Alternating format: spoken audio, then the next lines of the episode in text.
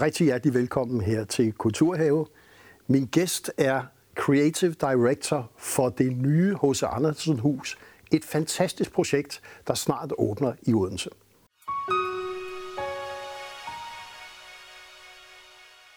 Jeg sagde Creative Director, Henrik Lybker, øh, kreativ udvikler på dansk måske. Øh, du startede med det her projekt for syv år siden. Ja, det er rigtigt. Øh, jeg kom ind i det efter, man havde holdt sådan en stor øh, øh, idékonkurrence, hvor 475 sådan små tegnestuer øh, bød ind på, hvordan kunne man egentlig arbejde med hos Andersen på ny. Og det strittede selv sagt i alle retninger. Øh, og øh, det jeg så gjorde, da jeg øh, kom ind i projektet, det var, at jeg forsøgte at gå et skridt, til, et skridt tilbage og så sige, jamen hvad er det egentlig Andersenske? Hvad er det egentlig eventyrlige? Og ud fra, fra disse tanker ligesom udvikle øh, noget, og så bygge ovenpå, give, det kød, sådan at vi i virkeligheden vendte vi designprocessen på hovedet, fordi normalt så starter man med en arkitekt, og så kommer arkitekten og sætter sit signaturværk der. Og så, hvis man er, er i min branche, i museumsbranchen, så har man måske nogle museologiske kommunikationsprincipper. Det hælder man så i den der arkitekturform, og så endelig så hælder man det emne, man nu beskæftiger sig med. Men, men jeg kommer jo fra, fra litteratur selv, fra litteraturstudier selv. Øh, og jeg kunne huske Claus P. Mortensen, professor i pædagogik og Andersen-ekspert, han siger, altså det der med, at når man skal undervise i litteratur, så skal man ikke finde en eller anden ekstern metode og stoppe ned over det. Fordi litteraturen er dets egen metode. Altså det har nogle formidlingsstrategier i sig selv, og i særdeleshed hos Andersen. Så, så mit take på det var sådan at sige, okay, men hvad, kan vi ikke få Andersens formidlingsstrategier til at danne udgangspunkt for, hvordan vi bygger det her museum, i stedet for at jeg skal komme og så få det ind i nogle snærende rammer. Så det var ligesom, det var ligesom udgangspunktet. Og det, det er så nu, kan vi sige, ved at tage form. Øh, man planlægger en åbning her en gang i sommer. Øh, hvorfor er det nødvendigt med, øh, det er jo et, et nyt H.C. Andersen museum, men I kalder det H.C. Andersen huset. Hvorfor? Ja, altså vi har jo faktisk heddet H.C. Andersens hus siden 1908, da vi åbnede. Øh, og det var jo fødehjemmet, der, der dannede udgangspunkt. Og så har museet som knopskudt ud fra. Men, men dengang i 1908, da vi startede, der, det løb, jeg tror, man havde både barndomshjemmet og, og fødehjemmet. Men, men grunden til, at man måske valgte fødehjemmet som sted, selvom han ikke har levet ret lang tid der, det var, at det var den fattigste del af Odense. Så det var sådan en rigtig god rags to riches story. Sådan rigtig, og det er en del af hele det der meritokratiske ideal i starten af, af, af, det, af det 20. århundrede. Men i, i 1929, øh, 1930, der byggede man så en udvidelse, hvor man siger, okay, nu handler det ikke om, at, at, at enhver kan blive til noget. Nu handler det om, at hos Andersen er sådan en form for halvgud. Så man byggede sådan et tempel til Andersen. Øh, og du ved, sådan et græsk indgangsparti med søjler og så videre. Øh, og lige siden de udvidelser, der har været siden, har på en eller anden måde fortsat den der øh, heldedyrkelse øh, af Andersen. Og den er måske, altså den lever så meget i sådan en klassisk dannelsestænkning, og den kommer til at skygge for den måde, eventyrene i virkeligheden øh, virker. Når vi sådan autoritativt, vi skal stå og bukke nakken og du ved, at Andersen er op på en pedestal, i stedet for, at det eventyrene kan, og det Andersens liv også kan, det er for os i øjenhøjde med en menneskelighed på en eller anden måde. Og det vil sige, at det greb, I gør, det er jo egentlig, at vi skal have en helt ny forståelse af Andersen.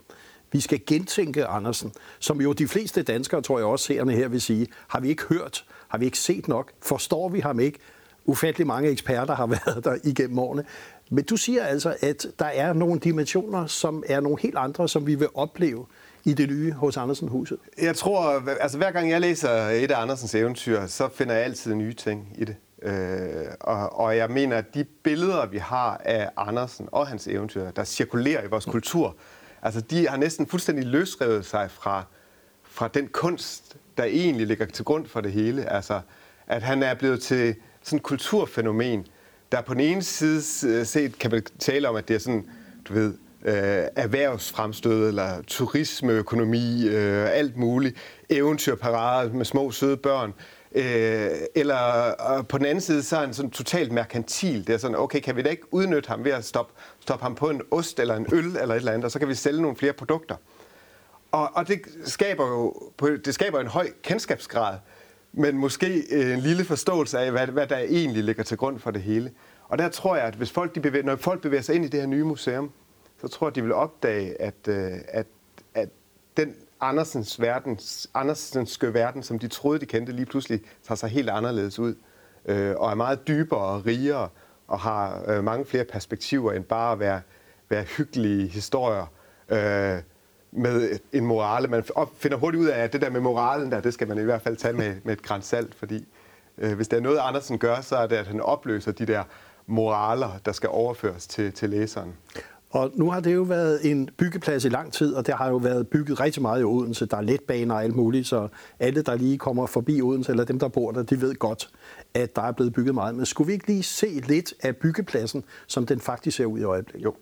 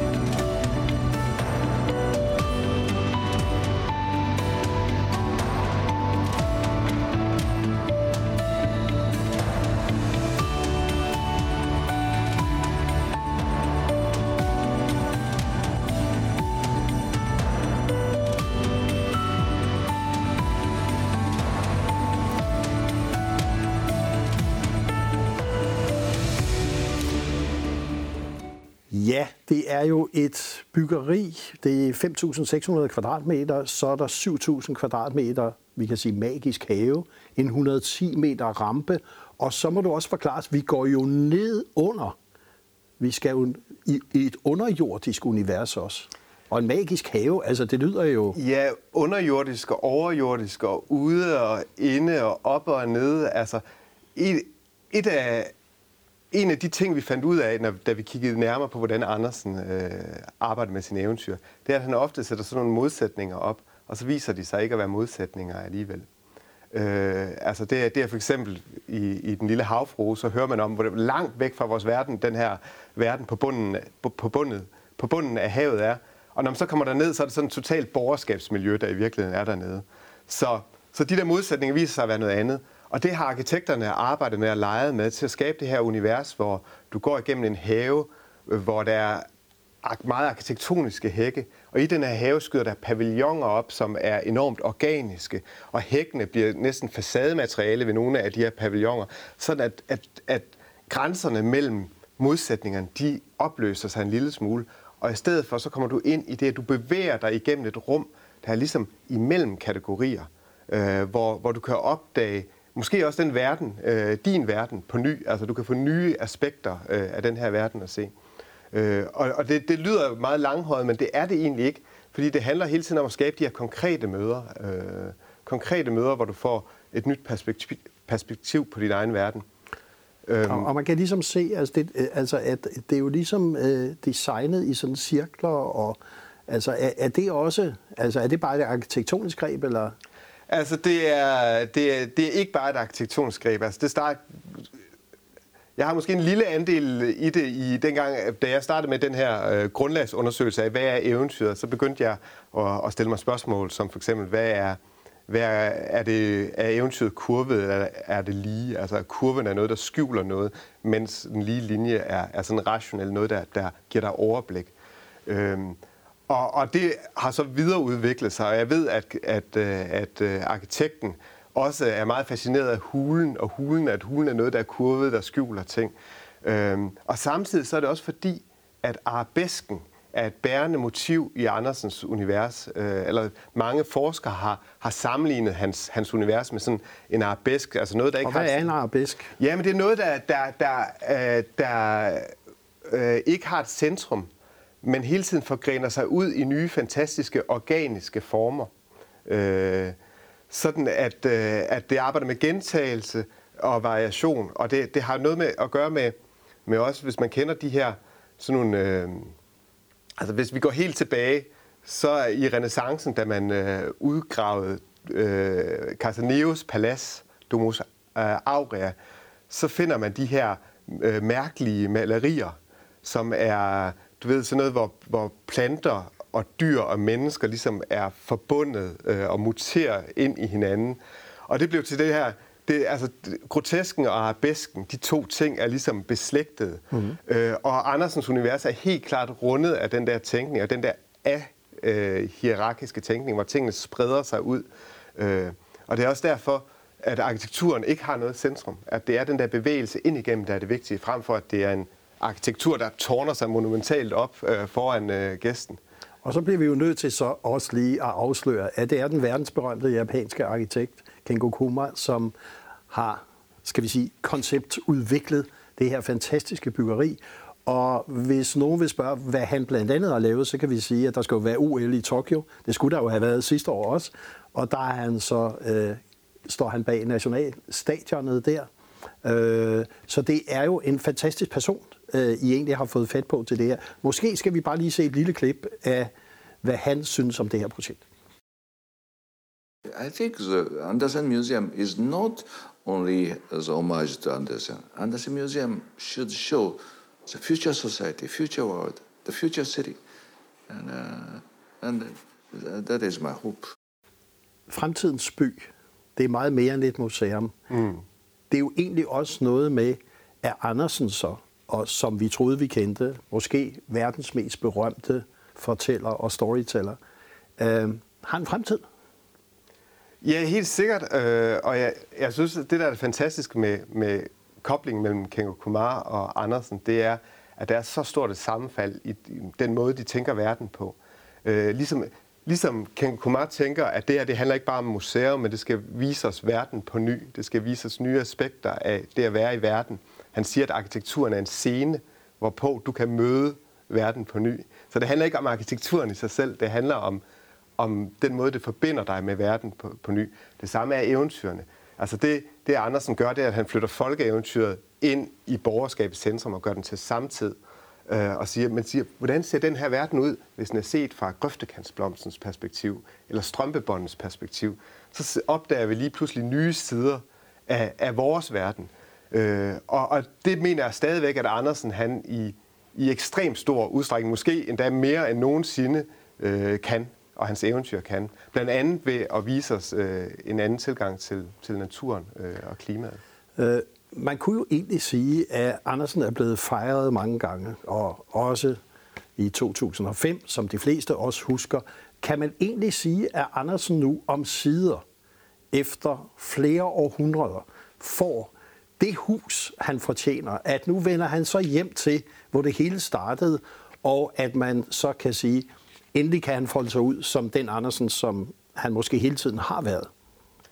Altså, det er jo, det er jo store ord at sige, at vi forløser H.C. Andersen på den måde. Giver et bud på det. Ja. Vi giver i hvert fald et bud på det, og ja. jeg synes, at det er første gang, at man forsøger og, og arbejde indefra. Arbejde, altså, I stedet for at stoppe Andersen ned i en kasse, og så sige, hvordan, hvordan er det, Andersen springer rammerne, øh, eller formgiver rammerne. Ikke?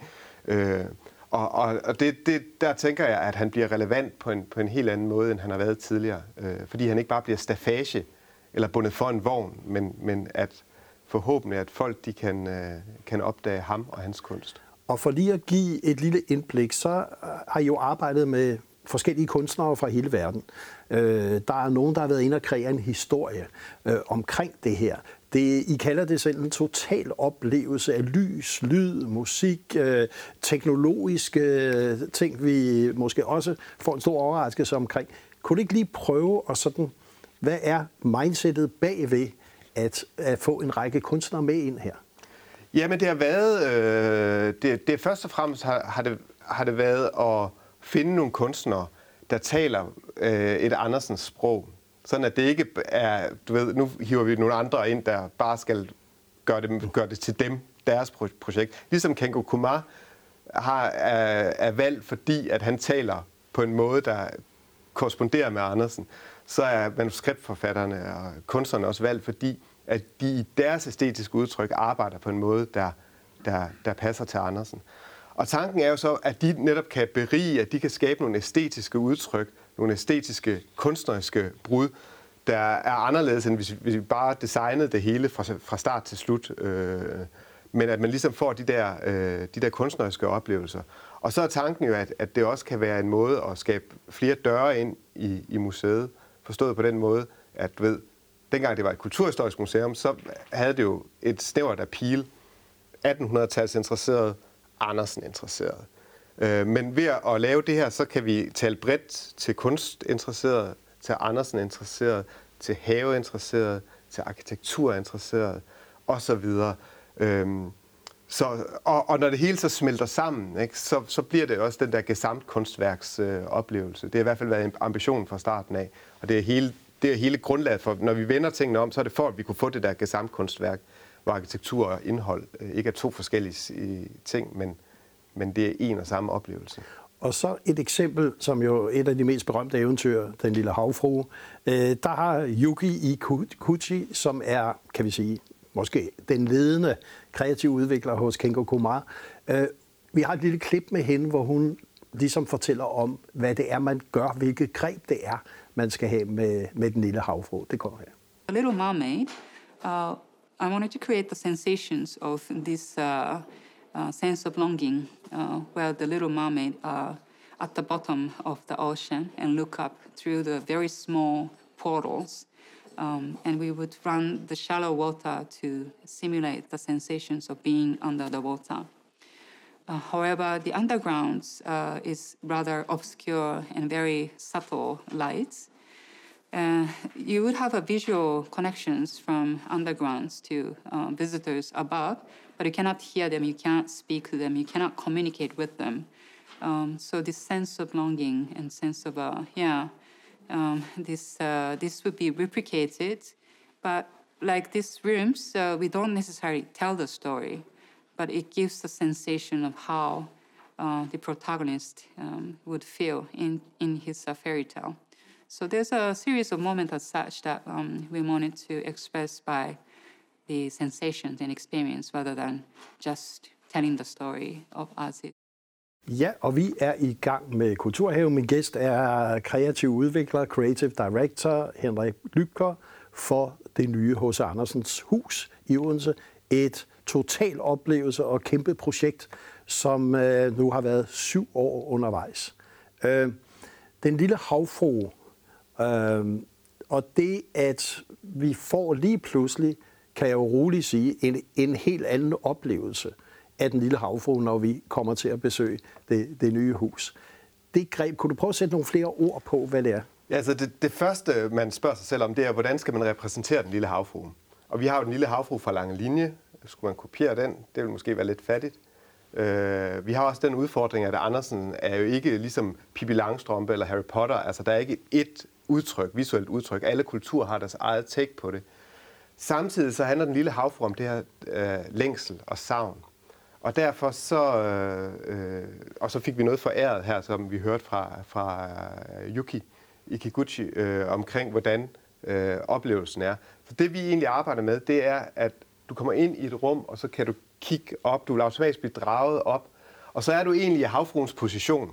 Øh, fordi havfruen lavede jo sin, sin have som en sol, som altså rundt, der matcher det her cutout af, af himlen, øh, som arkitekterne har lavet.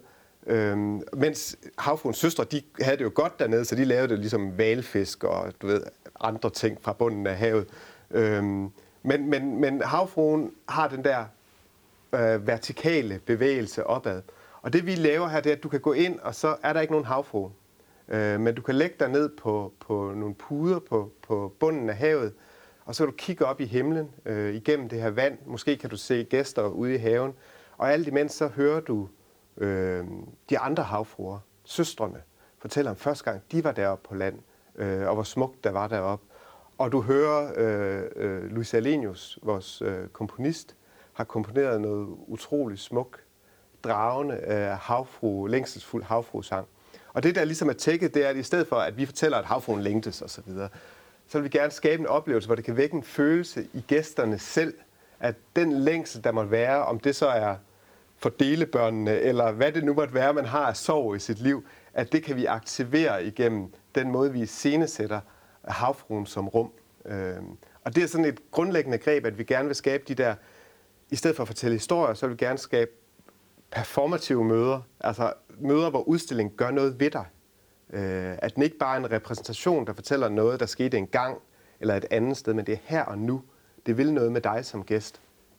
Og det vil sige, at nu kan vi roligt sige, at der har været udfordringer, også corona, og man stadigvæk selvfølgelig håber, at man kan nå at blive færdig her til sommer. Øh, men det er jo også lavet for turister. Øh, hvad har I tænkt jer at gøre, indtil at turisterne begynder at komme tilbage? Er det så en opfordring til hele Danmark om, at nu skal I altså komme og se, hvem, hvem ham Andersen egentlig var? Altså, det er bestemt en opfordring øh, til hele Danmark. Øh, og og øh, uanset hvad, når man laver sådan et stort nyt museum, så selv om, hvad det hedder, øh, om der sidder kinesere booket op i fly øh, fra, fra Kina, så, så vil det jo nok være, primært være danskere, selv hvis vi ikke havde corona, der ville fylde op, kan man sige. Altså i det gamle museum havde vi samlet 110.000, og vi forventer, at vi skal have det dobbelte det nye. Øh, og det er nok naivt at tro, at alle de, alle de nye vil være turister. Så, så, eller de vil være danske turister, ikke internationale turister.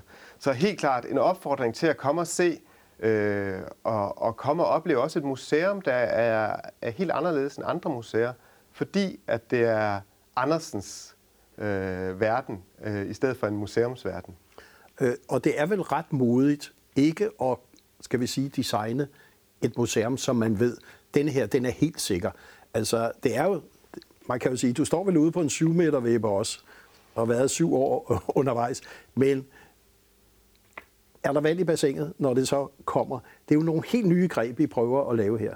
Altså det, det er klart, altså det er, øh, øh, altså vi bliver nødt til at være ydmyge omkring det. Altså på en ene måde, så, så altså der hvor man ikke er ydmyg, det er fordi, det er baseret på Andersen. Så tænker okay, det er hold i billetten. Men samtidig er man nødt til at være enormt ydmyg, fordi at vi har ikke nogen succes, før publikum har været inde og synes, at det er fantastisk. Øh, så, men, men, men jeg vil så sige, at selvom det ikke er inspireret ret meget af, hvad resten af museumsverdenen gør, så er det jo ikke sådan, at, at øh, altså det, det moderne teater og så videre har spillet en kæmpe rolle for, hvordan vi har udviklet det her. Så det er ikke sådan, det er uafprøvede ting. Øhm, og det er jo nogle fantastiske navne, det er nogle fantastiske kunstnere, vi er inde over. Øh, altså man kan bare fortælle med, med de to manuskriptforfattere derinde, det er Kim Fubs Åkesson, som jo både er en af de mest læste øh, danske forfattere, taler til både børn og, og, og, og voksne. Og så er det Daniel Handler, der også er kendt som Lemony Snicket, som har sin egen Netflix-serie og, og, og har solgt over 70 millioner bøger, og kan noget af det samme som Kim Fubs i øvrigt. Og de, de har skrevet et manuskript hver især. De er vidt forskellige, de her manuskripter. Øhm, men der bare gør, at det er hyldende morsomt, samtidig med, at det altså kan noget med det her med at vække følelser. Så altså, jeg er fortrøstningsfuld. Skal vi ikke sige det på den måde? Og vi kan jo lige sige, at det er jo en kæmpe satsning for Odense Kommune. Øhm, der har været mange fonde, men, men en af, kan vi sige, den fond, der måske har været øh, hovedfonden, AP Møllerfonden, altså har muliggjort et 400 millioner kroners byggeri.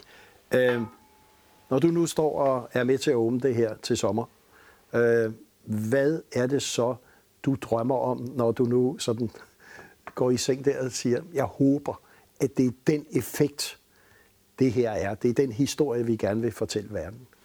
Hvad er det? Øh, ja, men nu kommer det til at lyde meget, meget rørstrømsk og sødsuppeagtigt. Men jeg håber jo, at det her at det er en transformativ oplevelse. Ikke for alle, for nogen vil det bare være, være, være, være en god og underholdende oplevelse forhåbentlig. Øh, men at det har potentiale til, at det kan forandre den måde, folk de tænker og kigger på den verden. Og at vi får et større, øh, større blik for, øh, at alting ikke skal udgå fra vores egen navle, at det er okay, at der er noget, der er anderledes end os selv. Øh, og vi ikke behøver, altså museer er jo sådan nogle, der, vi er så, vi er så næstekærlige, så vi vil inkludere alting og gøre det til en del af, du ved, så, så, altså, så, så synes man på et tidspunkt også, at kvinderne, de skulle også inkluderes i museumshistorien. Og så skulle folk, af, af, af, der ikke er heteroseksuelle, de skulle også inkluderes osv. Men det er også en måde, ligesom at borgerskabet gør alting magen til borgerskabet selv. Og jeg tænker egentlig, at det, det Andersen lærer os, det er, at Der er alle mulige forskellige perspektiver, alle mulige menneskelige og ikke-menneskelige perspektiver, og det er okay.